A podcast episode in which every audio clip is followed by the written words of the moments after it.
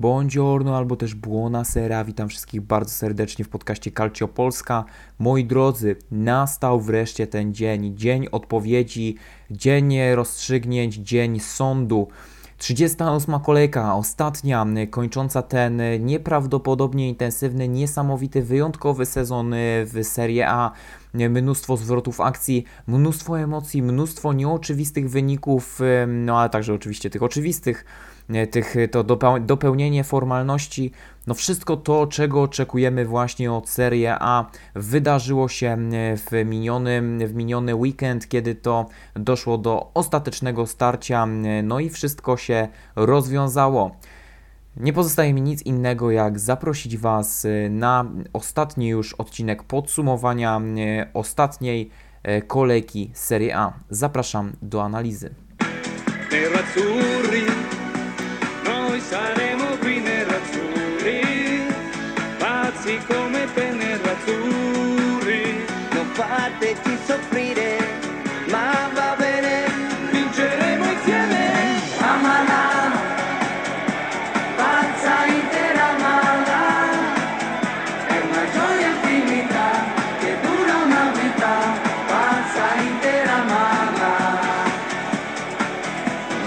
Koniec sezonu rozpoczął się dość spokojnie. Sampdoria i Parma to drużyny, które o nic nie musiały walczyć ze względu na pozycję. A nie, przepraszam. Parma miała jeszcze szansę zająć przedostatnie miejsce, ale w starciu z tak dobrze dysponowaną drużyną z Genui nadzieje były nikłe. Tym bardziej, że Parma miała wciąż kolosalne problemy kadrowe. Ranieri nie przyzwyczaił kibiców do defensywnego stylu gry, lecz widocznie w ostatnim meczu sezonu chciał wypróbować ustawienie 5-3-2 i dać szansę nowym zawodnikom.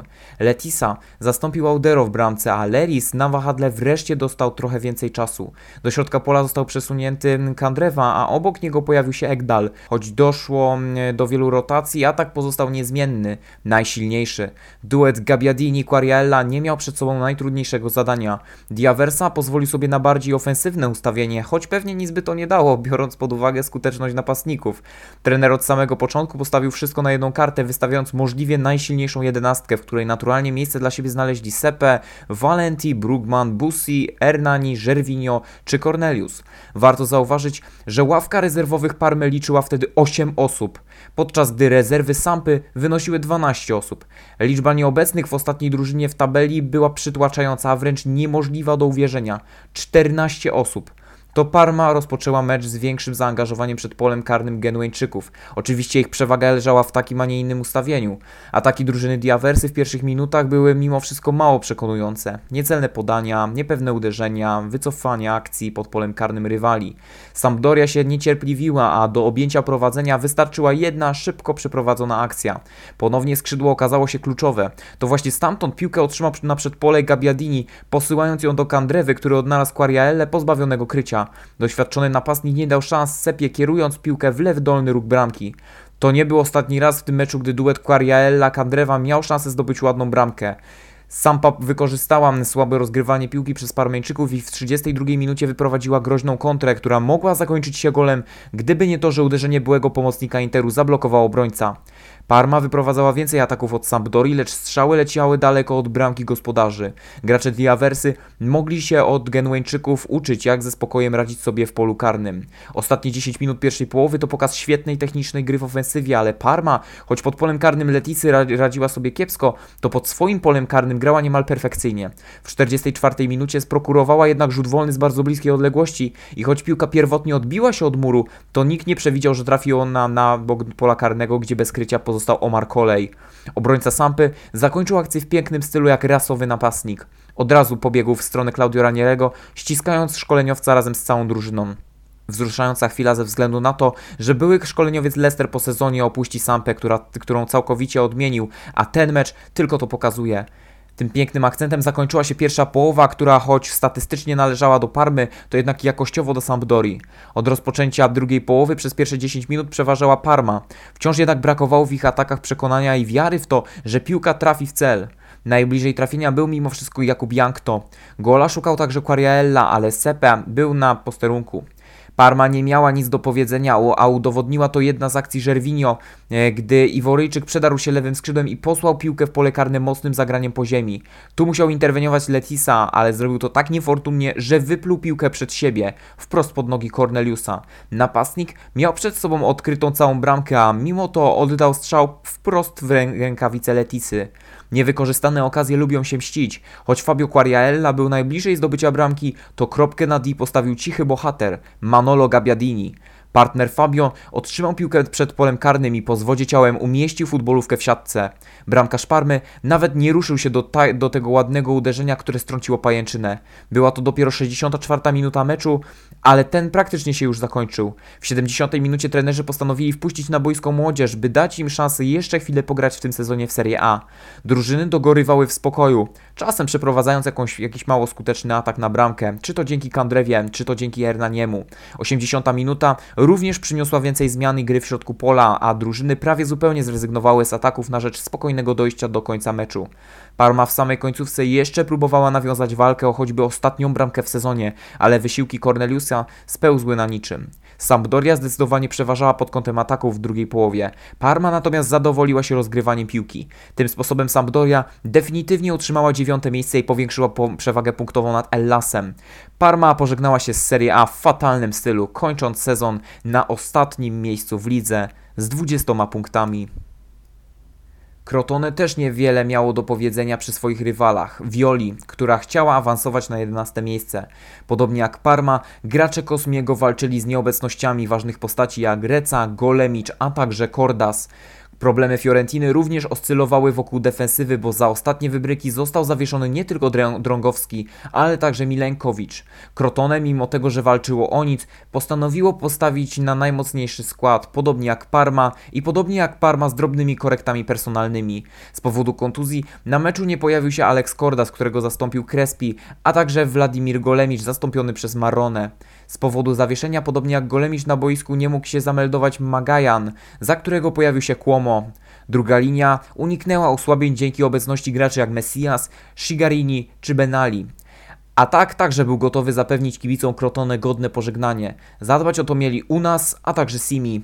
Fiorentina oczywiście w pomocy postawiła na swoich sprawdzonych graczy jak Bonaventura, Pulgar, Castrovilli czy Biradzi. W ataku ponownie zobaczyliśmy Riberiego i Vlachowicza, a zatem zapowiadało się widowisko obfitujące w bramki. Kibice zgodnie uważali, że mimo wszystko to Fiorentina będzie zdecydowanym faworytem i to ona pokaże rywalom, gdzie raki zimują. Tymczasem gracze z Ezio Skida błyskawicznie pokazali Violi miejsce w szeregu. Od początku grali swoje i co najważniejsze sprawiali duże problemy Terracciano. Pitagorejczycy szybko prowadzili piłkę, błyskawicznie wnikając w przestrzenie między poszczególnymi zawodnikami gości. Junior Messias był najgroźniejszym atakującym po stronie gospodarzy. Zbliżała się 20 minuta, a Fiorentina nie wyprowadziła sobie żadnej groźnej akcji. Musiała cały czas zażegnywać ogień pod własną bramką. O ataku nie było mowy. Dopiero w 22 minucie graczom w białych strojach wreszcie udało się pomknąć skrzydłem i dostarczyć piłkę pod pole karne Castrowillemu, który ostatecznie przestrzelił o lata świetlne obok bramki Krespiego. Crotone się nie zatrzymywało i zaledwie minutę później Unas popisał się absolutnie genialną wrzutką w pole karne rywali. Do piłki dopadł głową przy samym słupku Cuomo i minimalnie jakimś cudem przestrzelił. Kolejne bardzo groźne ostrzeżenie dla piłkarzy Jakiniego. Viola nie potrafiła sobie poradzić z szybkim tempem gry rywali. Starała się przystosować, ale nie nadążała za lepiej dysponowanymi rywalami. Nie mogła ich zmusić do realizowania ich wizji gry. Goście musieli ratować się faulami, by nie dopuszczać do groźnych akcji, których Crotone w pierwszej połowie miało aż za dużo. Nawet one nie oddalały zagrożenia, bo Junior Messias potrafił wykreować z nich akcję bramkową. Brazylijski rozgrywający był w ofensywie czołową postacią. Bez żadnych problemów gubił obrońców i tylko genialne interwencje Terracciano zatrzymywały pomocnika.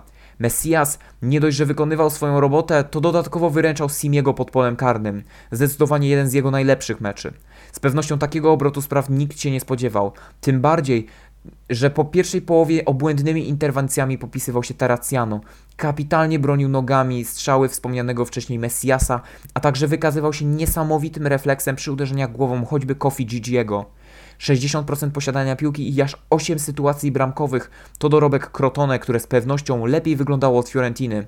Gracze Jakiniego potrzebowali szybkiego łyku kawy, by wreszcie się obudzić w tym meczu i powalczyć o swoje.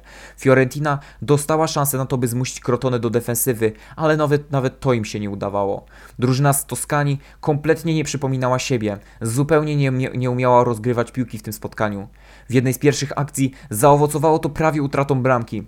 Adam Unas wykorzystał niecelne podanie i popędził na bramkę rywali. Wydawało się, że odda strzał, ale odegrał futbolówkę do Juniora Messiasa. Były gracz Gozzano oddał kolejny strzał na bramkę, ale piłka odbiła się od poprzeczki, spadła i nie wpadła do bramki. Wierzcie lub nie, ale piłka zmieściła się idealnie na linii. Spadła po odbiciu pionowo na linię. Nieprawdopodobna okazja na zdobycie jakże cudownej, totalnie zasłużonej bramki. Warto odnotować, że do dobitki rzucił się Simi, ale przeniósł głową piłkę nad poprzeczką. Crotone z biegiem czasu podupadało kondycyjnie, ale z tego starała się korzystać Viola, której starania kończyły się ostatecznie albo na stracie piłki przed polem karnym, albo na faulu, albo na uderzeniu piłki nad poprzeczką. Fiorentina przypominała zespół wyssany z jakichkolwiek chęci, jakichkolwiek pomysłów. Snuli się po boisku i wręcz wyczekiwali momentu, aż znajdą się w sytuacji sam na sam. Zapomnieli jednak, żeby do takiej sytuacji doszło, ktoś musi im dostarczyć taką piłkę. Crotone było bardzo blisko zdobycia bramki, także w sytuacji, gdy Adam Unas podał piłkę idealnie do nogi wbiegającego w pole karne Simiego, który minął się ostatecznie z piłką. Była to kolejna 100% akcja Crotone, w tym meczu kolejna niewykorzystana. Dopiero w okolicach 90 minuty Viola się przebudziła, jakby wyrwano ich spod wpływu hipnozy. Pierwszy raz w tym meczu Duszan Wlachowicz otrzymał dogodną okazję do zdobycia bramki. Swojej szansy doszukiwał się także Kajhon, ale bramkarz był nie do przejścia. Crotone zdecydowanie zasłużyło na zwycięstwo w starciu z niemrawą Fiorentiną, ale skończyło się na podziale punktów na Etioskida. Piłkarze Crotone mogli mieć do siebie wiele żalu za ten mecz, który mógł się potoczyć inaczej i który mógł dostarczyć ich kibicom jeszcze odrobinę radości. Fiorentina była teraz narażona na spadek na 15. pozycję na własne życzenie. Jeżeli Specja jakimś cudem wygra z Romą, to graczy Jakiniego czeka bardzo niemiła niespodzianka. Od 17 kwietnia Cagliari kompletnie nie przypomina drużyny, którą było przez większość czasu. Ekipa z Sardynii ma wciąż możliwość wejścia na wyższą pozycję w tabeli. Taką, o której nie śniła jeszcze zimą. Ich siła, szybkość i waleczność musiała wystarczyć na zespół Genui, także walczący o wyższe pozycje. Leonardo Semplici zdecydował się na dość defensywne ustawienie. Nie wiem, od czego to zależy, że drużyny preferujące otwarty, niejednokrotnie ofensywny futbol zamykają się na samym końcu sezonu we własnym polu karnym. Ustawienie 5-3-2 miało dać Sardyńczykom pragnione zwycięstwo. Na środek obrony powrócili zapomnieni bohaterowie jak Rugani czy Klavan. W środku pola nic się nie zmieniło. Marin, Dejola i Nainggolan mieli klasycznie dyrygować grą, a João Pedro i o dziwo Cherry mieli odpowiadać za ofensywę. Zmiana Pavolatco na Cherry'ego była dość zaskakująca, bo doświadczony napastnik był w świetnej formie.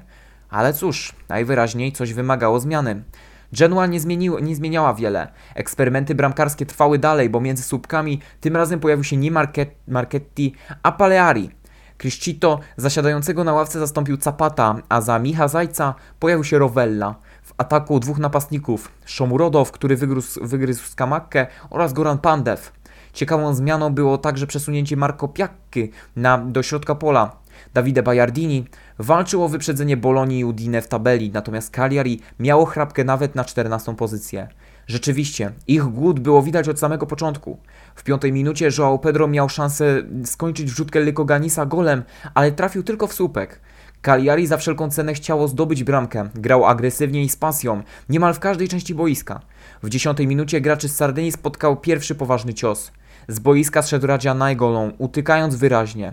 Strata lidera w środku pola mogła poważnie dać się we znaki graczom Semplicego, szczególnie, że zastąpił go Alfred Duncan, który nieraz w tym sezonie pokazywał, że słowa odpowiedzialność i zaangażowanie nie występują w jego słowniku. Zejście Ninży poskutkowało nie tylko zastopowaniem gry ofensywnej, ale też pozwoleniem na to, by Genua odważyła się na atak. Gryfy w 14 minucie błyskawicznie odebrały piłkę pod własnym polem karnym i dzięki 3 podaniom znalazły drogę do bramki Kranio.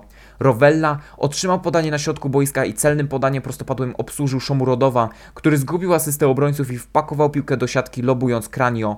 Mówiło się, że Skamakka jest najjaśniejszym punktem ofensywy Gryfów, ale w drugiej części sezonu Genua zyskała nowego bohatera w postaci młodego Uzbekistańczyka. Zaledwie 3 minuty później Cagliari chciało udowodnić, że też potrafią grać zespołowo piłką.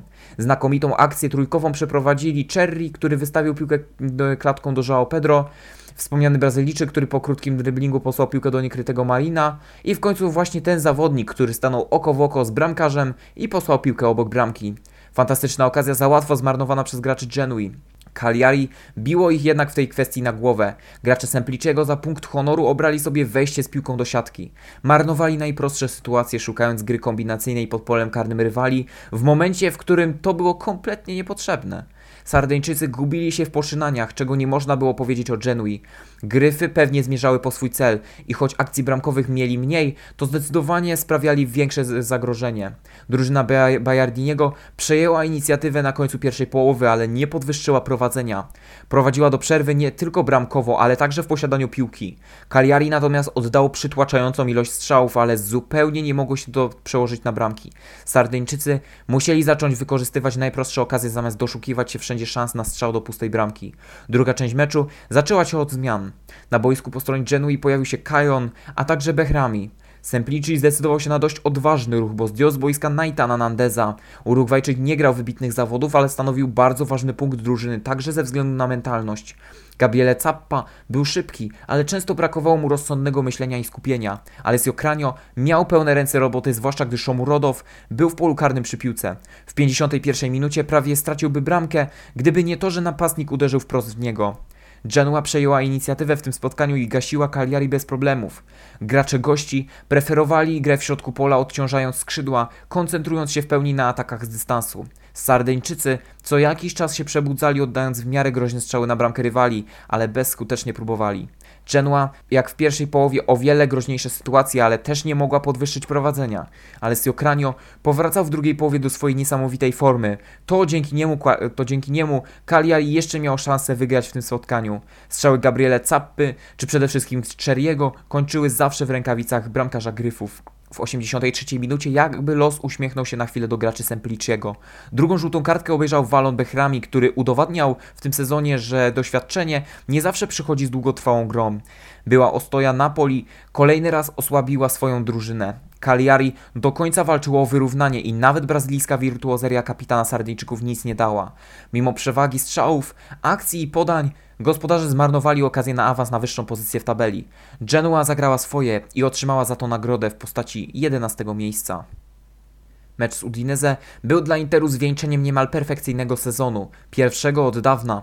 Drużyna Gottiego stanowiła ostatnią przeszkodę przed metą, a jej przeskoczenie nie należało do najtrudniejszych. Zebrette nie mieli złudzeń, czekała ich przeprawa niemal niemożliwa do przekroczenia. Mogli liczyć jedynie na łaskę rywali lub cuda. Trzeba przyznać, że Mediolańczycy znacznie im ułatwiali zadanie. Choć Conte nie zrezygnował z liderów jak Handanović, Martinez czy Hakimi, to mimo wszystko olbrzymia część składu była rezerwowa. Do nich zaliczali się Ranocchia, Di Ambrosio, Gagliardini, Sensi czy Pinamonti. Przed Luca Gottim stało bardzo trudne zadanie, bo oprócz mniej jakościowych graczy miał spore problemy kadrowe. Do końca sezonu niedysponowani byliby bardzo ważni gracze, jak Arslan, Nestorowski i przede wszystkim Gerard Deulofeu, największy nieobecny sezonu. Na szczęście Musso, Becao, De Paul, Pereira, Strygl, Larsen i Okaka mogli dać jeszcze zwycięstwo swojej drużynie. Mecz zapowiadał się dla Interu wybornie, bo upragnione Scudetto zdobywali na własnym stadionie Giuseppe Meazza. Niewielka ilość kibiców na trybunach oraz znaczna ich część pod stadionem i przed telewizorami czekała z niecierpliwością na końcowy gwizdek. Nerazzurri weszli w mecz idealnie, bo już w 8 minucie po akcji dwójkowej Lautaro i Younga to właśnie Anglik trafił do siatki Musso. Obrona Udine była dziurawa jak sito, do tego stopnia, że Martinez zaliczył asystę nawet nie patrząc gdzie podaje. Trochę lepiej wyglądał atak Udine, próbujący wykrzesać cokolwiek z uderzeń niezastąpionego De Paula oraz Wallace'a. Nic to jednak nie dawało. Inter było o wiele bliżej zdobycia kolejnej bramki, mimo tego, że oddawali taką samą ilość strzałów. Serca fanatyków Nerazzurich mogły lekko się ukruszyć w 38 minucie. Pomoc medyczna zmierzająca w stronę Stefano Sensiego nigdy nie oznaczała pozytywnych wieści i ponownie najgorsze przewidywania się sprawdziły, bo włoski pomocnik znów doznał kontuzji. Straszny pech tego gracza o dużych umiejętnościach, niemal non-stop nękanego przez kontuzję. W jego miejsce wszedł Christian Eriksen i przywitał się z kibicami najlepiej jak mógł. W 44 minucie zawodnicy Conte otrzymali zasłużony rzut wolny, blisko pola karnego po faulu Wallace'a. Duński technik nie pomylił się z tej pozycji i strzelił do bramki, wprawiając w osłupienie Musso, który nawet nie ruszył się do piłki. W zasadzie bramkarz może tylko zejść z bramki, gdy Eriksen otrzymuje okazję z takiej pozycji. Były gracz Spurs jest nieomylny w tym sezonie. Choć Udinese miało niemal tyle samo szans co gospodarze, były one marnowane na strzały w kosmos, a nie w światło bramki. Sztryger-Larsenowi i De Paolowi zupełnie rozregulowały się celowniki. Interpost po rozpoczęciu drugiej połowy przystąpił do ofensywy i stwarzał w 50 minucie poważne zagrożenie pod bramką Musso. Najpierw to Lautaro zmusił golkipera do interwencji, a potem Eriksen w swoim stylu posłał prawdziwą bombę z dystansu, ale ponownie Musso był górą. Udinese także miał kapitalną okazję na zdobycie bramki, ale wielką klasą w polu karnym popisał się Hakimi, uniemożliwiając strzał De Paolowi. Koszmar Udine trwał, bo w 55 minucie sędzia podyktował rzut karny dla Interu, po tym jak Marvin Cekelar kopnął od tyłu Ashrafa Hakimiego. Gola zdobył Lautaro Martinez, a Musso nie krył się z tym, że nie zależało mu już na obronie tego strzału. Conte w 60 minucie zdecydował się na wyciągnięcie swoich starych dobrych dział, Perisicza i przede wszystkim Lukaku. Gotti próbował jeszcze powalczyć o godny wynik, wpuszczając ofensywnych graczy jak Llorente czy Forestieri. Napastnicy Udine mieli pełne ręce roboty, bo do 60 minuty Inter w ataku nie pozostawiał złudzeń, kto jest mistrzem i kto rządzi na boisku. Niestety atak Udine najpierw, by dojść do swoich sytuacji, musiał otrzymać piłkę, a to było niemożliwe ze względu na kolosalne trudności w rozgrywaniu piłki. Nerazzurri prawie zupełnie zamknęli Cepretti na ich połowie, nie dopuszczając do ataków. Taki pressing poskutkował golem w 64 minucie, gdy cudowną akcję zwieńczył silnym technicznym strzałem Ivan Perisic. Inter po jednej ze swoich kontr wyszedł czterema atakującymi na trzech obrońców rywali. Mattias Vecchino przed samym polem karnym podzielił się piłką z Perisicem, który zbiegał ze skrzydła w pole karne i huknął bez zastanowienia. Cudowne rozegranie Interu. Czwarta bramka dla Nerazzurri była pokazem siły ich charakteru, nieustępliwości i umiejętności.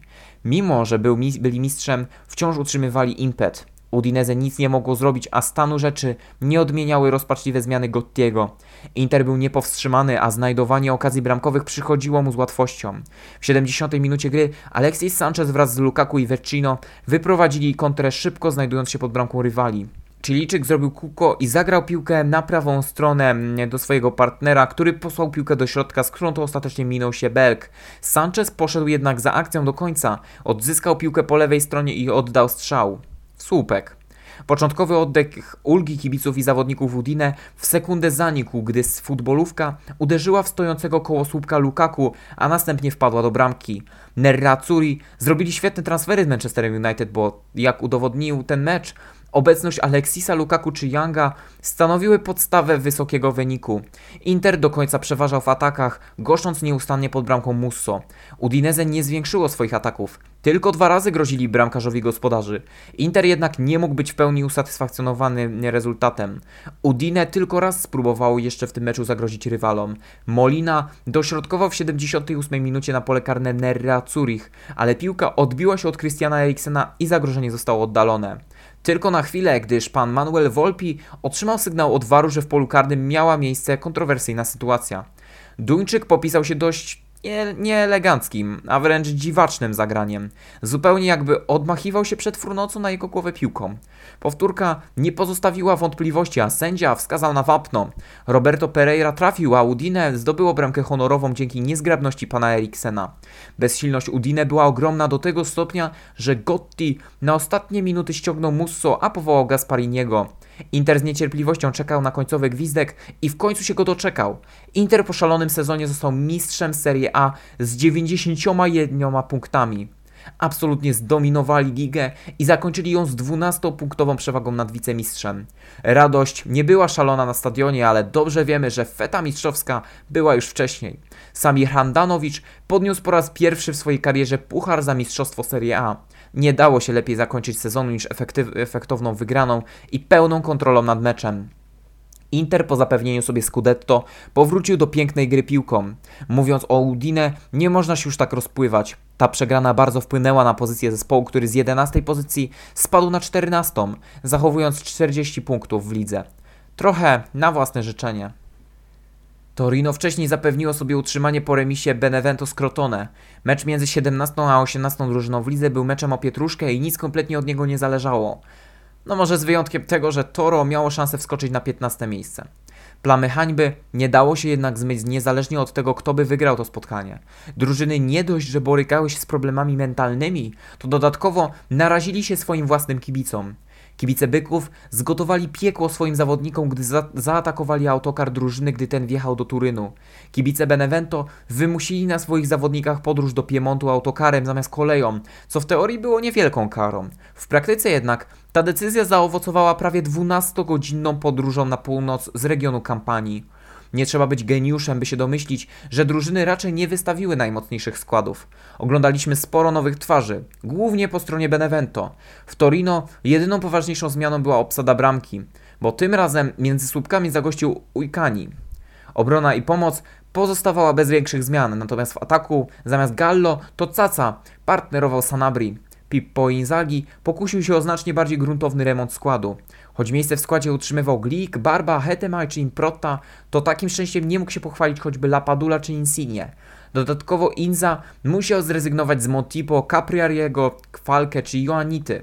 Ich miejsca podzajmowali Di Sergio, Foulon, Manfredi czy Gaich.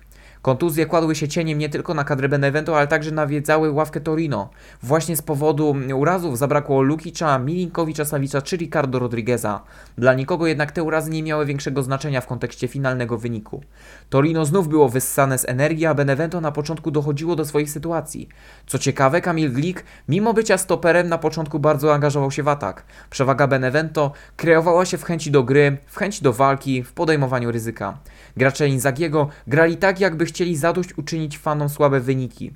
Torino przyjmowało dość bierną postawę. Byki ożywiły się w 20 minucie, kiedy oprócz podań między sobą w środku boiska zaoferowały w ofensywie dośrodkowania. Niewiele z nich jednak wynikało, bo obrona Benevento była dobrze dysponowana i bez problemów oddalała zagrożenie.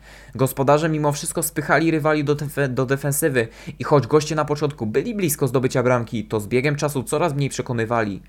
W 29 minucie Bremer otworzył wynik meczu właśnie po dośrodkowaniu, lecz tym razem z rzutu rożnego. Bramkarz Czarownic, piąstkując, minął się z piłką, a Bremerowi pozostało tylko strzelić do pustej bramki. Przebudzenie Benevento trwało tylko chwilę. Di Sergio walczył jeszcze o gola, ale nie potrafił wykończyć sytuacji. Nie lepszy był od niego Simone Caca, który jak to on marnował sytuację nawet sam na sam. Pierwsza połowa rzeczywiście wskazywała na odrodzenie Benevento pod kątem ofensywy, ale gra piłką i kontrola meczu zdecydowanie nie stały po stronie graczy z Kampanii. Torino było oczywiście odwrotnie proporcjonalne pod kątem sposobu gry. Kontrola piłki, mniej akcji bramkowych, dość spora ilość fauli. Byki zdecydowanie lepiej weszły w drugą połowę, głównie za sprawą Wojwody, który rozgrywał ostatnio bardzo dobre zawody. Do środkowań próbował także Sanabria, ale to nic nie dawało. Inzaghi desperacko poszukiwał zmian w okolicach 60 minuty, wpuszczając Andreasa Tejo i Lapadulę. Davide Nicola, widząc co się święci, wpuścił za to Linettego za Verdiego. Torino w ataku robiło co chciało, a Benevento zmuszono do skrajnej defensywy. Z pewnością atak nie był ich problemem w tamtym momencie. Goście mieli problem z wyjściem z własnej połowy, a co dopiero ze strzałem na bramkę. Na ich szczęście Caca dalej grał nieskutecznie w ataku, a Antonio Sanabria bardziej skupiał się na podaniach niż strzałach. Tak właśnie mecz sobie mijał aż do 72 minuty. Wtedy to genialnym dośrodkowaniem popisał się Letise, który dośrodkował na głowę Lapaduli w polu karnym. Podanie było idealne, lecz adresantem okazał się nie Peruwiańczyk, a Kolumbijczyk Andres Tejo.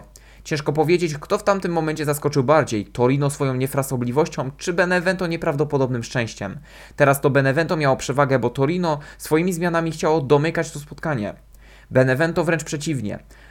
Mimo przeciwności losu w postaci kontuzji Di Sergio, gracze Inzy walczyli do końca o zwycięstwo. Lapadula bardzo się starał, ale nic się nie zmieniło. Wynik końcowy to 1-1, który jednym i drugim dawał jedno, wielkie, kompletne nic. Benevento spadło z ligi, a Torino utrzymał 17. pozycję. Nic dziwnego, że po meczu zarówno w jednym, jak i w drugim obozie nie było radosnych min.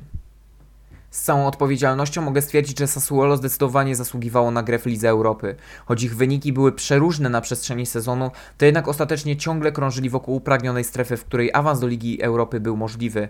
Aby spełnić swój cel, Sassuolo musiało pokonać Lazio, co biorąc pod uwagę ich obecną formę, nie było wielkim wyzwaniem. Od momentu, gdy Rzymianie stracili szansę na Ligę Mistrzów, popadli w kompletny regres. Jeśli chodzi o bramki, eksperymentują składem, grają bez życia, zawodzą kibiców. Trudno im się dziwić, ale aż dziwne, że ta drużyna nie potrafiła z siebie wykrzesać już żadnych pozytywnych wibracji. Gospodarze mieli wszystko na tacy, łącznie ze składem. Kompletna obrona z Consilim, Chirchesem, Tolianem czy Kriakopoulosem, pomoc z Locatellim, Bogą czy Berardim, a także atak z Defrelem czy Diuricicem. Neroverdi dosłownie mogli wszystko, jeśli tylko zagrają swoje i wykorzystają swoje zapasy energii. Lazio jak to Lazio, przystąpiło do gry z kilkoma korektami. Strakosza, Parolo, Cataldi, Lulic, Murici. Stare nowe nazwiska w drużynie Simone Inzaghiego. Ławka rezerwowych uboga jeszcze bardziej niż zwykle. 8 zmienników, z czego 2 bramkarzy znacznie ograniczało pole manewru. Trener miał jeszcze kilka innych kłopotów. Zawieszenie Acerbiego i kontuzje liderów, Sergieja oraz Ciro Immobile stanowiły poważny problem. Lazio mimo tego podchodziło beznamiętnie do tego pojedynku. Neroverdi w swoim stylu od początku przeszli do ofensywy, grając ostrym pressingiem na drużynie gości, która nie zamierzała wcale im przeszkadzać. Filip Juricic do spółki z Defrelem i Locatellim skutecznie psuli szyki Rzymianom, którzy nie wiedzieli jak zareagować. Mecz nabrał rozpędu w 10. minucie. Spora odległość do bramki Strakoszy, a przy piłce 2 graczy gospodarzy. Berardi nie decyduje się na wrzutkę w pole karne, lecz podaje ją Kryjakopoulosowi. Grek przyjmuje piłkę na około 30 metrze. Ustawia futbolówkę, patrzy w cel i uderza ją z atomową siłą. Boczny obrońca Sassuolo w ostatniej kolejce staje się bardzo poważnym kandydatem do bramki sezonu. Niemal perfekcyjne uderzenie, jakby połączenie siły Radzina i Golana i techniki Christiana Eriksena. Fantastyczny gol, otwierający wynik. To był tylko początek problemów Lazio, bo wkrótce z boiska musiał zejść z kontuzją Correa. Jego miejsce zajął Faresz. Chyba najgorsza możliwa opcja w tamtej chwili, jednak jedyna. Sassuolo bawiło się piłką w środku pola, zmuszając Bianco Celestich do daremnego biegania. Gracze De Cerbiego słynęli z szybkiego rozgrywania piłki i płynnego przechodzenia do ataku. W tym meczu pokazywali też swój krewki charakter. 36% posiadanie piłki było wręcz tragiczne dla Lazio, które uwielbiało kreować ataki pozycyjne. Na dodatek ponownie boczny obrońca Kriakopoulos stwarzał ogromne zagrożenie pod bramką rywali. W 40 minucie ponownie oddał bombę na dalszy słupek, ostatecznie przestrzeliwując. Jedni i drudzy w pierwszej połowie mieli spore problemy z wykańczeniem swoich akcji pod polem karnym, lecz póki co to Sassuolo w lepszych nastrojach mogło przystępować do drugiej połowy. Rzymianom brakowało porządnego paliwa i przede wszystkim zapalnika. Lazio w drugiej połowie wreszcie przystąpiło do odbudowywania swojego planu na grę, rozgrywania. Sassuolo wciąż pozostawało aktywne w ofensywie, oddając prym Lazio. Starali się zaskoczyć rywali nagłymi przechwytami i kontrami. Oczywiście wciąż najaktywniejszym graczem pozostawał Kriakopoulos, Locatelli i Berardi. Próbował także Defrel, ale wyjątkowo często tracił piłkę. Nadmiernie aktywna postawa greckiego obrońcy szybko okazała się także przekleństwem De Cerbiego, gdy w 61 minucie zawodnik Neroverdi został ukarany 2 żółtą kartką w przeciągu 11 minut i musiał opuścić plac gry. Kompletnie nie sprzyjało to taktyce na resztę spotkania, bo trener graczy z Mapei Stadium powołał na boisko 2 atakujących. Mimo to De Cerbi nie zamierzał łatać luki w obronie. Czerwona kartka natknęła gospodarzy, a goście znów zaczęli się chwiać i znów grali niepewnie. Lazio jakby kompletnie nie wiedział, jak się zachowywać przy graczach z Emilia Romagna. Psychicznie nie wytrzymał w końcu Parolo, który na polu karnym sfaulował gracza Neroverdich, za co sędzia podyktował od razu rzut karny. Berardi bez większych problemów umieścił piłkę w siatce, a Lazio zostało oficjalnie pokonane. Choć trenerzy wpuścili już resztki ławki rezerwowych, niektórzy dosłownie, to mecz w miłej atmosferze się nie skończył. Pikanterii w końcówce dodały żółte kartki Parolo i o dziwo De Cerbiego, ale wynik 2-0 się utrzymał. Sassuolo wskutek wyniku Romy nie awansowało ostatecznie do eliminacji Ligi Europy, ale będzie walczyć na całego w Conference League, kończąc sezon niesłusznie na 8. pozycji. Lazio tuż nad Romą na 6. miejscu w tabeli zapewniło sobie kilka kolejek temu Ligę Europy i nie musiało się na nikogo oglądać. To nie był wymarzony sezon ani dla jednych, ani dla drugich. Specja, choć zapewniła sobie utrzymanie w lidze jako jedyna z beniaminków, to wciąż miała ambicje oraz możliwości, by osiągnąć jeszcze wyższe miejsce. Mogli awansować nawet do środka tabeli, co byłoby ogromnym sukcesem, do niedawna zupełnie nierealnym. Roma miała zupełnie inny problem od Liguryjczyków, bo do końca musiała walczyć o jakiekolwiek punkty, by mieć choćby cień szansy na dostanie się do Ligi Europy. Sassuolo na nich czyhało, a błąd nie wchodził w rachubę. Giallorossi już na wstępie kreowali swój wizerunek liderów, dla których ten mecz jest szansą. Wcale nie dla Specji. Italiano, choć miał możliwości, by osiągnąć wysokie miejsce w lidze, najpierw musiał zmierzyć siły na zamiary. Tych sił bardzo brakowało. Farias, Piccoli, Galabinow, a tak bardzo na tym cierpiał. Możliwość rotacji znacznie spadła. Italiano udało się ocalić w pierwszym składzie takich graczy jak Verde, Ncola, Giassi, Pobegacz, Terzi. To niewiele, ale Bianconeri musieli podołać wyzwaniu. Roma do końca sezonu nie opanowała sytuacji kontuzjowanych, a jej liderzy wciąż musieli poddawać się leczeniu. Fonseca na swój ostatni mecz w roli szkoleniowca Rzymian raz jeszcze postawił na ustawienie 4-2-3-1 i raz jeszcze dał szansę takim graczom jak Fucato, Kumbula, Karsdorp, Darboe, Cristante, Hichtarian, Pedro czy Majoral. Obsada z jednej strony mocna i solidna, a z drugiej strony przeplatana młodymi, niedoświadczonymi zawodnikami. Z jednej strony zmęczenie i doświadczenie, a z drugiej strony niespożytkowana energia i chaotyczność. Taka nietypowa mieszanka miała zatrzymać Liguryjczyków, tym samym zapewniając Giallorossim drugi szczebel rozgrywkowy w europejskich pucharów. Specja weszła w ten mecz robiąc pierwsze dobre wrażenie. Bardzo szybko uaktywnił się Nsola, który nie miał zbyt wiele do powiedzenia w poprzednich meczach. Fucato od pierwszych minut musiał mierzyć się z atakami właśnie tego zawodnika, którego czasami wyręczał także Verdi. Wystarczyło 6 minut, by pokonać bramkarza gości. Gracze Romy znów zachowywali się jak mimozy i to właśnie przez ich lekceważące podejście stracili pierwszą bramkę. Dosłownie. Młody Darboe oddał, można by rzec, za darmo piłkę na swojej połowie rywalom. Ncola szybko otrzymał piłkę i widząc, że ma niewielkie możliwości do oddania strzału, zdecydował się oddać futbolówkę Daniele Verde. Włoski skrzydłowy nie pomylił się. Pozbawiony krycia wpakował piłkę do siatki. Rozleniwiona Roma wcale nie zaprzestała swoich działań. Paulo Fonseca patrzył przy linii ze stoickim spokojem, jak jego zawodnicy statycznie operują piłką niemal przy każdym dotknięciu, ryzykując utraty piłki przy napastliwej Specji. Co trzeba przyznać Romie, to to, że wykorzystywała bezwzględnie momenty zagubienia lub zmęczenia rywali, by za sprawą Hitariana czy Majorala atakować bramkę Rafaela. Roma w 20 minucie zaczęła dochodzić do głosu, wreszcie zyskując trochę możliwości po tym, gdy nogi graczy gospodarzy zaczęły się przegrzewać w ataku. Na pochwałę zasługiwał bez wątpienia El Sharawi, który oddawał najgroźniejsze strzały. Roma również powoli się wystrzeliwywała, ale Specja gromadziła siły, by zaatakować przeciwników. W 38 minucie znów bezcenny okazał się Balancola, który przyjął dośrodkowanie z rzutu rożnego na głowę i oddał futbolówkę ustawionemu praktycznie w bramce po bedze.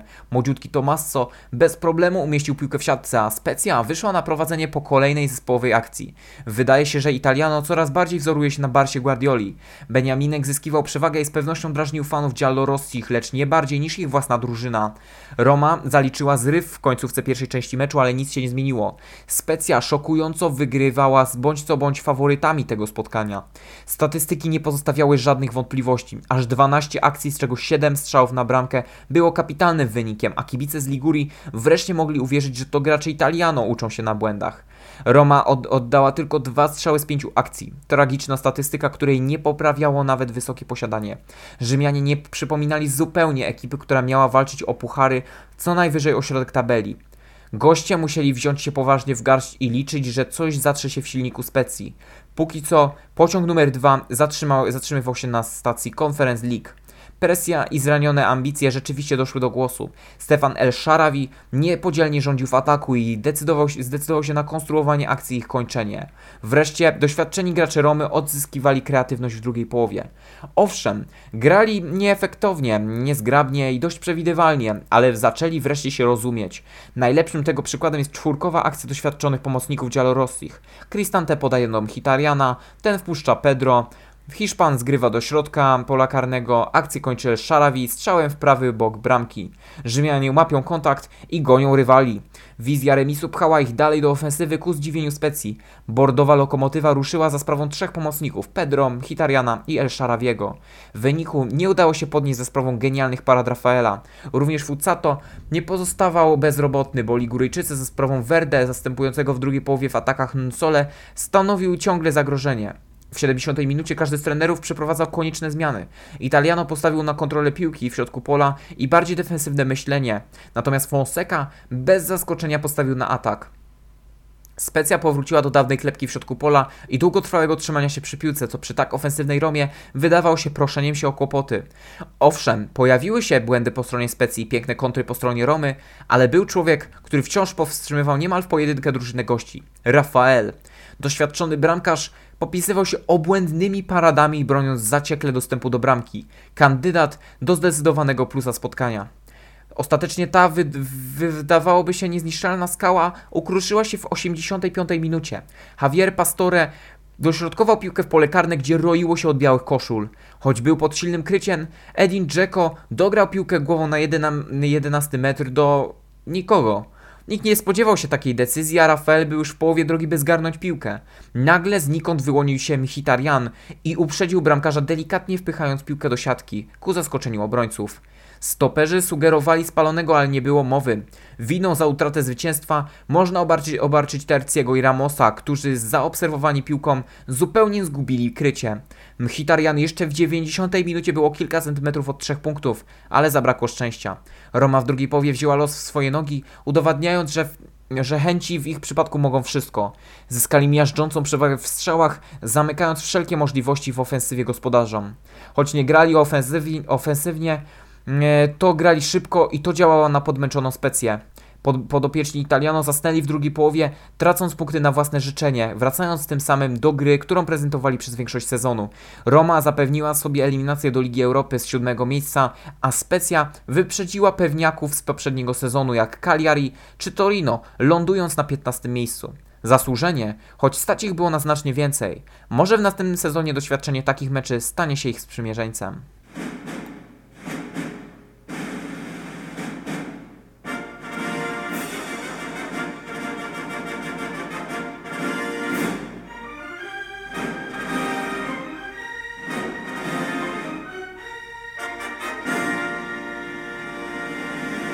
Drodzy słuchacze, wchodzimy w fazę, na którą czekała cała społeczność Calcio w tym sezonie. Kto ostatecznie dostanie się do Ligi Mistrzów? 3 mecze przed nami, 3 bardzo ważne mecze o wszystko. Ktoś musiał się poświęcić i opuścić tą piękną, wyczekiwaną strefę Ligi Mistrzów. Wreszcie nastał czas odpowiedzi. Odpowiedzi, których tak bardzo wszyscy pragnęliśmy. Drużyny, które były chętne na 2 ostatnie miejsca to Milan, Juventus i Napoli. Kibice na całym półwyspie z wyjątkiem Piemontu życzyli jak najgorzej Juventusowi i jak najlepiej Bolonii. Wszyscy przeciwko Bianconerim to w zasadzie standard, szczególnie od 2006 roku. Bolonia zyskała na moment status Dawida, który miał pokonać Goliata. Bolończycy mieli ułatwić zadanie Milanowi w przypadku, gdyby ci zawiedli. Wygrana graczy z Emilia-Romagna oznaczałaby spadek Juve do Ligi Europy, pewny awans Milanu do Ligi Mistrzów i euforię kibiców we Włoszech. Sinisza Mihajlowicz zapowiadał, że zrobi wszystko, by pokonać graczy Pirlo. Wtórował mu Nicola Sansone, deklarując się jako milanista od czasów dzieciństwa. Twierdził również, że postara się zrobić co w jego mocy, by Juventus nie dostał się do Ligi Mistrzów. Bolonia dolewała oliwy do ognia twierdzeniami, że sędziowie na ten mecz będą pomagać Juve, a przewidywania Sinisz co do tego meczu spełniły się, bo arbitrem głównym został pan Paolo Valeri, słynący z tego, że pozwalał na wiele Juventusowi. Rossoblu wyglądali mimo to na drużynę maksymalnie zmobilizowaną do tego, by pokonać rywali. Turyńczycy do meczu przygotowywali się w ciszy, w równie wielkim skupieniu. Stronili od komentarzy, wydając się zupełnie odcięci od świata. Byli gotowi zmierzyć się z falą tsunami, stojąc na brzegu morza. Przyszłość Juventusu była bardzo mocno zagrożona i każdy, kto interesuje się włoską piłką, o tym wiedział. Presja sprzyjała starej damie i choć Bolonia miała charakter, to jednak drużyna gości dysponowała w tamtym momencie lepszą kadrą, lepszym wyszkoleniem i lepszym powodem do zwycięstwa. Sinisza raz jeszcze postawił na sprawdzony system 4-2-3-1. Jedyną poważniejszą zmianą była obecność Garego Medela, którego praktycznie nie było w tym sezonie. Cziliczyk na dodatek nie pojawił się na swojej nominalnej pozycji defensywnego pomocnika, a na środku obrony. Nie zabrakło oczywiście takich postaci jak Skorupski, Tomiyasu, Sumuaro, Skouten, Svanberg, Skowolsen, Winiato, Barrow czy Palacio. Buńczuczny Sansone pozostał na ławce wraz z Orsolinim. Skład mocny, ale czy wystarczająco dobry na Juventus? Andrea Pirlo dokonał jednej, ale bardzo dużej, konkretnej zmiany. Posadził Cristiano Ronaldo na ławce. Na dodatek w praktycznie decydującym meczu. Pirlo przekonał już kibiców do swoich absurdalnych decyzji, ale ta biła wszystkie na głowę.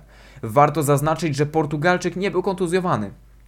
Stara dama nie narzekała na braki kadrowe i przystąpiła do ostatniego meczu sezonu w najlepszym składzie.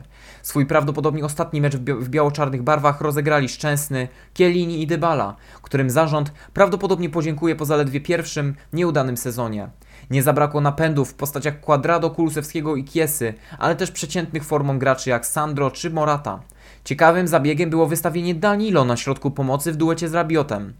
Widocznie nominalny prawy obrońca był zdaniem Pirlo lepszy na tej pozycji od choćby Ramseya, Artura czy McKenniego. Być może to wszystko było kwestią jakiegoś szalonego planu.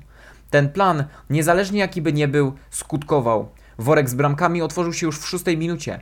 De Silvestri pędził jak mógł do piłki w bocznej strefie boiska, ale Kulusewski dzięki sprytnemu zagraniu Moraty wyprzedził Włocha, zmierzając na bramkę Skorupskiego. Polak musiał zaufać swoim partnerom, którzy mieli liczebną przewagę w polu karnym.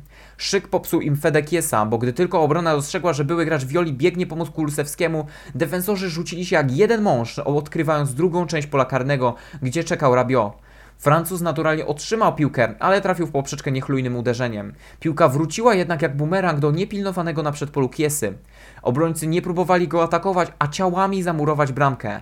To się nie udało i skrzydłowemu udało się zdobyć bramkę, prawdopodobnie skazując się na wieczne wygnanie z Toskanii. Mówiąc mimo wszystko poważnie, to młody Włoch świetnie odnalazł się w polu karnym. Bolonia nie chciała ustąpić tak łatwo, atakując rywali pressingiem. Widać, że bardzo im zależało na zwycięstwie. Sędzia kilkukrotnie już na początku musiał przerywać grę, bo ostra gra zagrażała zdrowiu graczy. Juve odżyło i dalej grało futbol, do jakiego przyzwyczaiło kibiców przez 7 lat. Koszulki nawiązujące do czasów finału Ligi Mistrzów z FC Barceloną rzeczywiście jakby przeniosły w czasie graczy z Turynu. Choć ich ataki były znacznie bardziej jakościowe, to Bolonia wciąż bliska była okazji dzięki uderzeniom Palacio czy Scoutena. Szczęsny nie dawał im najmniejszych szans. Juve grały jak z nut, a druga bramka utwierdziła fanów w przekonaniu, że groźby Bolończyków spełzły na niczym. Quadrado do spółki z Dybalą dzięki świetnym umiejętnościom driblingu kompletnie rozmontowali obronę Bolonii, wkręcając stoperów w ziemię. Dybala z boku bramki Skorupskiego próbował go przelobować, ale ostatecznie swoje 3 grosze dorzucił Morata, w ostatniej chwili dobijając piłkę głową do pustej już bramki polskiego bramkarza. 30 minuta i 2-0. To nie oznaczało niczego dobrego dla graczy Siniszy, którzy choć starali się wywierać presję na Juve, tracili 2 bramki. Pirlo rozgrywał w pierwszej połowie chyba swój najlepszy mecz, odkąd został trenerem Turyńczyków. Dobry wynik to nie tylko świetna forma atakujących, ale również obrońców. W szczególności Matthijsa de Lichta, który jako jeden z niewielu sprawował się kapitalnie w Juve, a ten mecz tylko to potwierdzał. Grał z poświęceniem i odwagą. Właśnie za jego właściwe decyzje i trafione wejścia zarząd wyłożył takie pieniądze. Bolonia gubiła się w swojej agresji całkowicie. Jeszcze przed przerwą bramkę zdobył Adrien Rabiot. Federico Chiesa był w tym meczu pod bardzo ścisłym kryciem, bo gdy tylko dopadał do piłki, przy nim było już 3 zawodników. Włoch jednak potrafił to wykorzystać i bez problemu zagrywał piłkę tam, gdzie graczy Rossoblu nie było. Altruistyczne działanie dla wspólnego dobra, gdy podał piłkę niepilnowanemu Rabiotowi, wcześniej ściągając na siebie aż 3 zawodników gospodarzy. 3-0 do przerwy, a Bolonia musiała szukać gry pod bramką Szczęsnego. Brutalność to nie wszystko, trzeba było myśleć i cierpliwie czekać. Ofensywa była priorytetem dla gospodarzy, od gości natomiast nadal wymagało się skupienia, opanowania i przede wszystkim zaprzestania minimalizmu. Zamurowanie bramki to najgorsze, co Juve mogło zrobić. I nie zrobiło tego, wchodząc w drugą część meczu z wysokiego C. Wojciech Szczęsny w 48 minucie wykonał bardzo daleki wykop. Piłka przeleciała przez koło środkowe i trafiła pod nogi Moraty. Bolończycy nie spodziewali się tego i zupełnie zgubili Hiszpana, który pobiegł na bramkę walcząc do końca z Sumuaro. Stoper go wypchnął, ale Moracie i tak udało się pokonać Skorupskiego należąco. 4-0, a Bolonia mogła już chyba pakować walizki. Szczęsny udowodnił w tamtym momencie, że wciąż pozostaje w walce o swoją przyszłość w Turynie. Morata nie odpuszczał z każdą kolejną minutą, stając przed szansą pokonania polskiego bramkarza po raz drugi. Nie potrafił wykończyć akcji, stojąc praktycznie sam na sam z bramkarzem. Bolonia dostawała kolejne ostrzeżenia, ale nic sobie z nich nie robiła. Ataku jak nie było, tak nie było i nic nie zapowiadało zmian. Przynajmniej w grze, bo Sinisza już w 60 minucie zdecydował się na radykalne zmiany, wpuszczając napastników za obrońców, pokazując, że nie ma już nic do stracenia. Pirlo natomiast preferował ponownie rozgrywanie piłki, co doprowadziło do wejścia graczy jak Bernardeski, McKennie czy Artur. Palacio mozolnie pracował w ataku Bolonii, ale nie był w stanie wykreować niebezpieczeństwa. Napastnik Interu nie mógł liczyć na wsparcie partnerów. Brakowało możliwości i czasu. Gospodarze stawiali na proste środki, ale to było za mało. W końcu po wrzuceniu jeszcze wyższego biegu przez Argentyńczyka z Warkoczykiem udało się zdobyć bramkę honorową dopiero w 85 minucie. Juventus nie krył się z tym, że chciał zaparkować autobus w końcówce meczu. Palacio rozdawał piłki w polu karnym, ale dopiero trzecia okazała się asystą. Orsolini trafił, a Bolonia mogła chociaż nabić statystyki. Turyńczycy w ostatnich 10 minutach sezonu zamknęli drogę do bramki całkowicie i zażegnywali niebezpieczeństwo. Druga połowa wyglądała zdecydowanie lepiej dla graczy Pirlo. 63% posiadania, 14 akcji bramkowych i aż 7 oddanych strzałów. Statystyki jak Juventus powinien mieć przez cały sezon, a nie w ostatnim meczu ligi. Mimo wszystko to duży plus dla gości, bo widać co przynosi efekty i jak trzeba grać. Oby w następnym sezonie ten system okazał się remedium na problemy punktowe. Juve zrobiło co mogło i patrzyło już tylko, dosłownie, na poczynania Milanu i Napoli. Autentycznie piłkarze odpalili mecz na ławce rezerwowych i śledzili spotkania rywali. Bolonia zawiodła oczekiwania społeczności Calcio, a także swoich fanów. Gracze z Emilia-Romagna dali się przeskoczyć Gryfom, a sezon zakończyli na 12 pozycji z 41 punktami. Mimo wszystko mogli się cieszyć, że nie pokarało ich w takim stopniu jak Udinese. Napoli słaniało się na nogach w końcówce sezonu, a przed nimi był jeszcze tylko jeden mecz. Ten, który zweryfikuje siły ekipy spod Wezuwiusza. Verona to zespół dynamiczny, agresywny i napastliwy. Bardzo niekorzystny rywal, biorąc pod uwagę formę Napoli. Azzurri mieli na tacy bardzo cenny awans do Ligi Mistrzów, ale żeby to osiągnąć, musieli gryźć trawę przez 90 minut ostatniego meczu ligi. Tylko tyle i aż tyle. Napoli walczyło o być albo nie być. Verona o nic, ale to nie oznaczało braku walki. Gracze Gattuso mieli wszystko, by triumfować. Przewaga własnego stadionu, jakościowy zespół, przyparcie do muru i kadra dysponowana w 99%. Pierwszy skład niezmienny i gotowy do walki po stronie gospodarzy ze Stadio Diego Maradona. Verona mierzyła się z nieobecnością Baraka, a Iwan Juric zdecydował się na przesunięcie Dawidowicza do środka pomocy. Na bramce wciąż pozostawał Pandur, a w ataku Kalinicz. To były jedyne kontrowersje. Verona również miała wszelkie możliwości, by przeszkodzić Napoli. W zasadzie tylko ze względu na rywalizację sportową. Za ogromną chęcią zwycięstwa w tym meczu mógł stać jeszcze jeden czynnik po stronie Napoli. Czysta chęć do pokopania odwiecznym wrogom z Turynu. Bianconeri to najbardziej znienawidzony rywal Azzurri, a okazją do wbicia sztyletu w serce wrogom Neapolitańczycy z pewnością by nie pogardzili. Zaczęło się zgodnie z przewidywaniami. Napoli atakuje, Hellas próbuje im przeszkodzić, choć sam nie gardził atakiem. Napoli po raz pierwszy od dawna musiało się zmierzyć z drużyną, która szybkościowo piłką grała podobnie do nich. Verona stawiała na proste środki, krótkie podania, mało kombinacji, gdy tylko pojawi się luka. Napoli z kolei próbowało nadmiernie bawić się piłką, jakby zamierzali wejść z nią do bramki. Mnóstwo podań na niewielkiej przestrzeni i szukanie za wszelką cenę technicznych uderzeń Zielińskiego czy Insigne pod polem karnym. Verona straszyła w ataku w pierwszej połowie, bo atakowała dosłownie kupą. Tyły zabezpieczało jedynie 3 zawodników. Przypominali wielką żółtą falę, która nacierała na Neapolitańczyków. Wystarczyło im jednak odebrać piłkę i sytuacja drastycznie się zmieniała. Napoli taki właśnie miało plan na to spotkanie, ale nie udało się wykończyć akcji w pierwszych 20 minutach.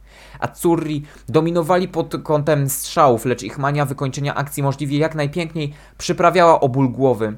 Jeszcze przed przerwą z boiska musiał zejść Paweł Dawidowicz, który najpierw obejrzał żółtą kartkę po faulu, a potem opuścił murawę z powodu kontuzji. kontuzji. Ella zgubił się i czuł, że Napoli zbliża się do objęcia prowadzenia. Po pierwszej połowie mieli 55% posiadania piłki i z nieznaczną przewagę w strzałach. Ellas mimo wszystko częściej zmuszał golkipera, rywali do interwencji, a to już plus.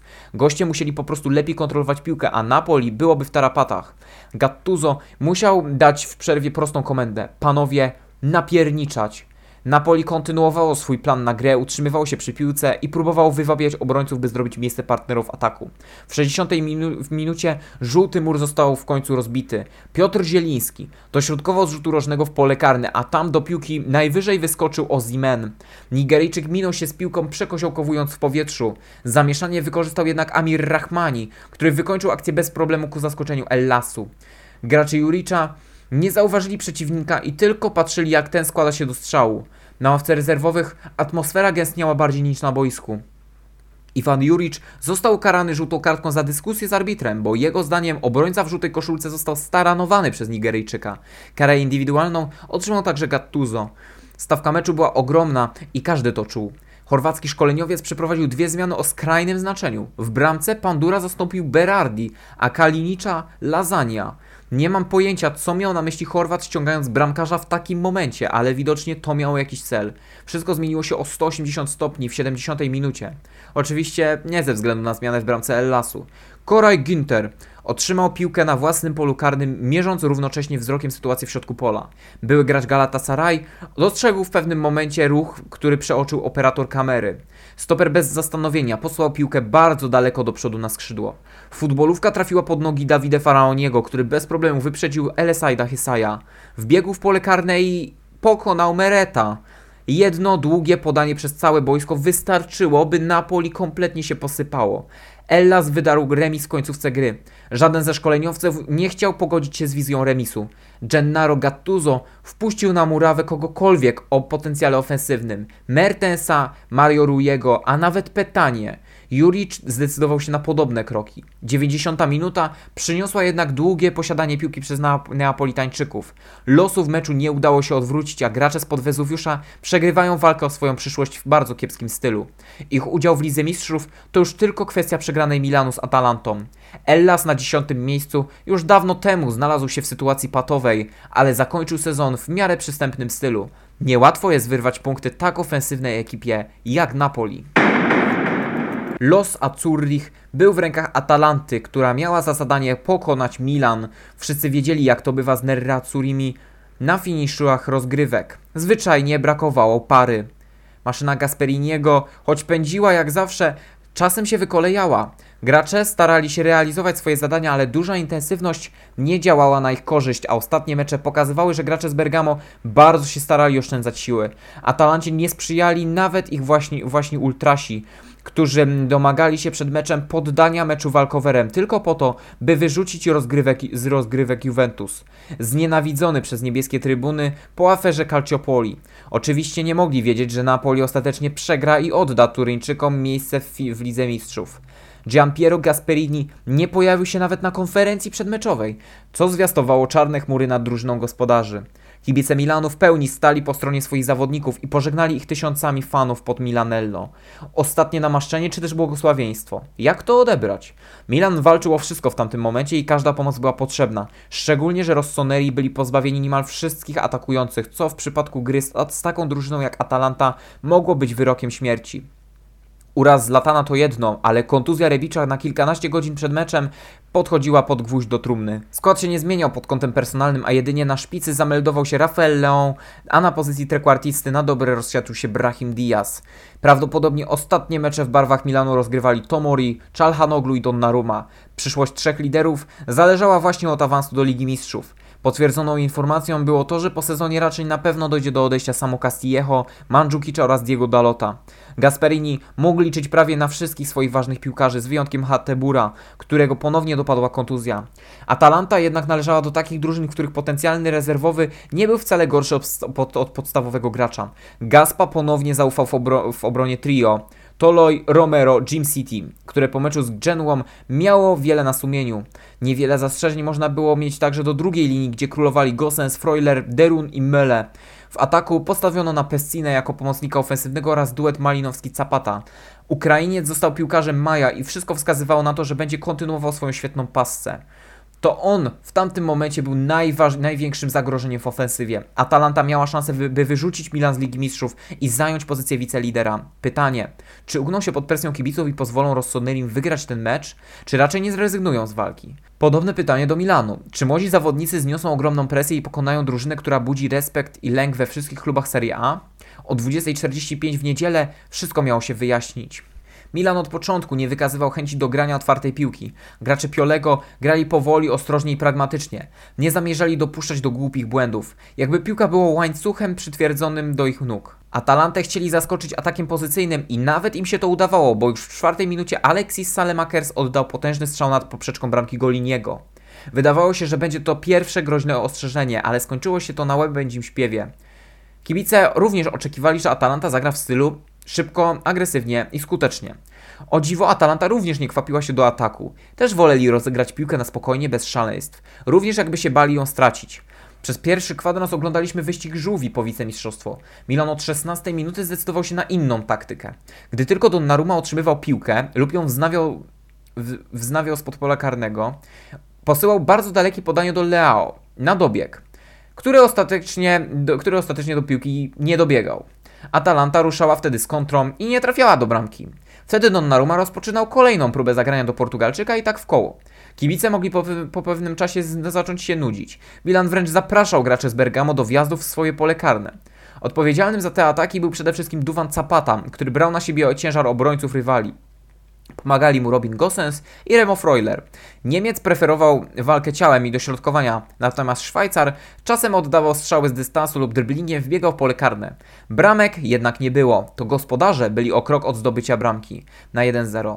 I tylko świetna gra w obronie Milanu uniemożliwiała im pokonanie Donnarummy.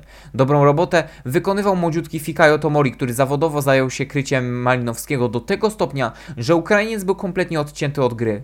Rossoneri przymuszali wręcz Atalantę do wysiłku pod swoim polem karnym. Zachęcali swoją grą do tego, by ci atakowali.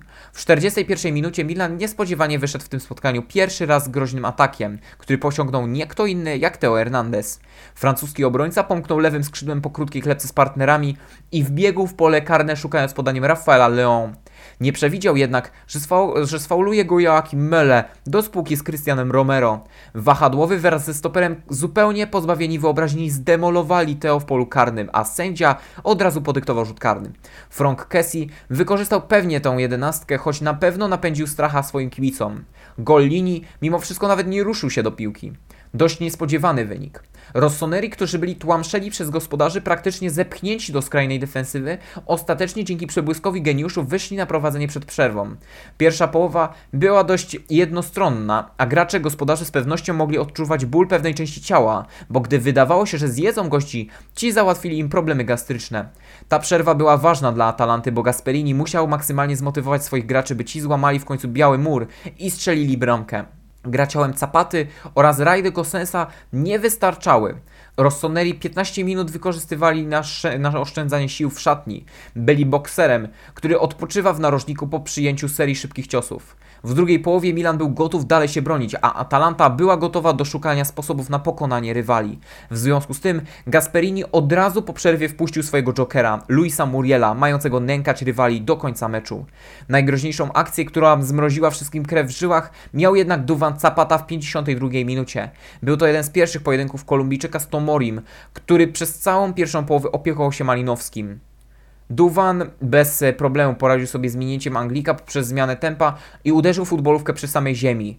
Ta, nabierając przedziwnej rotacji, minęła bezsilnego Gigio i przeszła milimetry obok lewego słupka. To była najgroźniejsza akcja Nerazzurri w całym meczu. Nadeszła 60. minuta meczu, a Pioli wpuścił swoich wiernych żołnierzy, o których niezbyt pochlebnie mogli się wypowiedzieć fani Milanu. Meite i Krunić to symbole toporności Piolego, a wszyscy raczej chcieli zobaczyć graczy jak Hauge czy zapomnianego Tonallego. Gdyby ci zawodnicy przyłożyli rękę do porażki Milanu, to byłby szczyt wszystkiego i chyba definitywne przekreślenie Piolego przez kibiców. Jakież musiało być zdziwienie wszystkich, gdy zobaczyli szarżującego Meitę na bramkę Goliniego przez pół boiska, finalnie obsługując pięknym podaniem Leao, który w sytuacji sam na sam przelobował Goliniego, trafiając w słupek. To był szczyt wszystkiego. Była to jedna z niewielu akcji z gry, a mimo to nie przyniosła rozwiązania. Po stronie Atalanty rzeczywiście szalał Muriel, który przejął rolę głównego atakującego i za wszelką cenę próbował z dystansu wkręcać piłkę w okna. Kolumbijczyk miał jednak kompletnie rozregulowane celowniki, trafiając w trybuny. Minuta 80 to pełna ofensywa Gasperiniego, który zdecydował się na wejście Paszalicza w miejsce Mele. Pioli natomiast zadbał o defensywę, gdzie Salemakersa zastąpił Dalo, a także dał szansę na ostatnie 10 minut Mario Mandżukiczowi, zmieniając Rafaela Leon. Chorwat zaliczył mocne wejście. Dosłownie. 3 minuty po wejściu obudził w sobie duszę obrońcy i wślizgiem od tyłu zaatakował piłkę, równocześnie trafiając w nogi rywala. Były gracz Juventusu przyjął karę z uśmiechem. W 90 minucie Atalanta zyskała na boisku Mirańczuka oraz Palomino, chyba by osiągnąć cokolwiek i po prostu dotrwać kondycyjnie do końca. Milan był już tylko o kilka minut od upragnionej Ligi Mistrzów. W 91 minucie doszło do sytuacji, która odmieniła kompletnie przebieg meczu. Diogo Dalo ścigał się na skrzydle z Mario Paszaliczem. Portugalczyk wyprzedził byłego gracza Milanu z łatwością i dograł piłkę do środka pola karnego. Tam uderzenie miał oddać Hakan. Turek przyjął piłkę odwrócony tyłem do bramki i huknął z poobrotu na bramkę Goliniego. Uderzenie zostało jednak zatrzymane przez rękę Robina Gosensa. Sędzia od razu to zauważył i podyktował Rossonerim drugiego karnego w tym spotkaniu. W trakcie podejmowania przez pana Marianiego decyzji doszło jeszcze do pojedynku pięściarskiego między Derunem a Mandzukiczem. Holender otrzymał czerwoną kartkę i musiał opuścić boisko. Kessi natomiast miał szansę dobić Atalantę i strzelić prawdopodobnie najważniejszego karnego na miarę 70 milionów euro.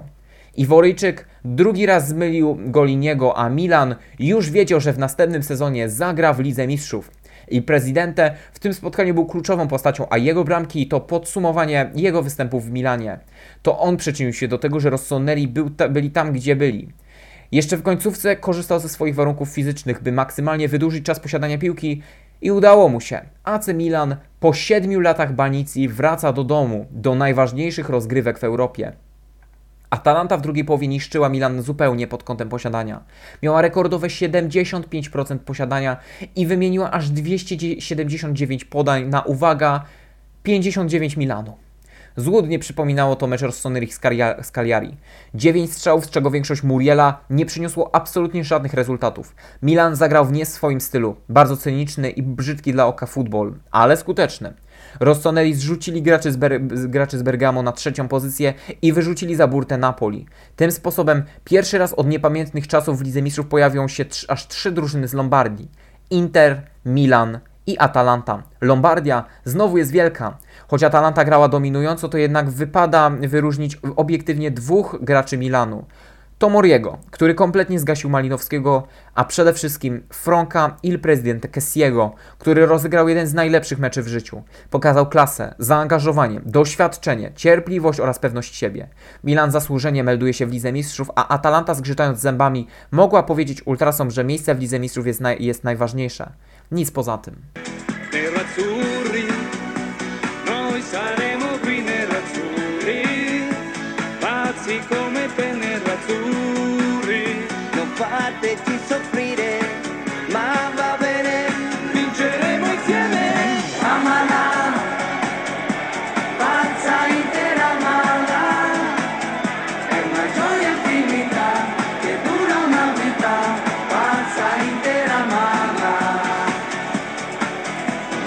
Moi drodzy, to już jest koniec, sezonu 2020-2021, szokującego, jakby na to nie patrzeć. Jest to ostatnia 38 kolejka, jest już za nami. Jesteście zaskoczeni? Spodziewaliście się, że Juventus będzie w Lidze Mistrzów? Albo że Milan będzie w Lidze Mistrzów? Ciekawe, dla mnie bardzo ciekawe rozwiązania, tak samo jak nie spodziewałem się tego, że Parma będzie na ostatnim miejscu w tabeli, to jest dla mnie ogromny szok. Do tego przejdziemy w podsumowaniu kolejki. Jeszcze się z Wami nie żegnam.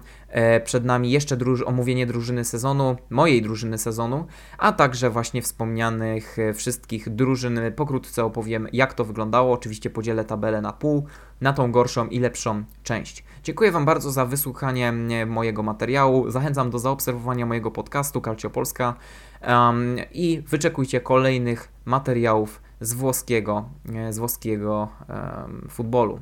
Ja się z Wami żegnam, dziękuję Wam bardzo za wysłuchanie. Arrivederci.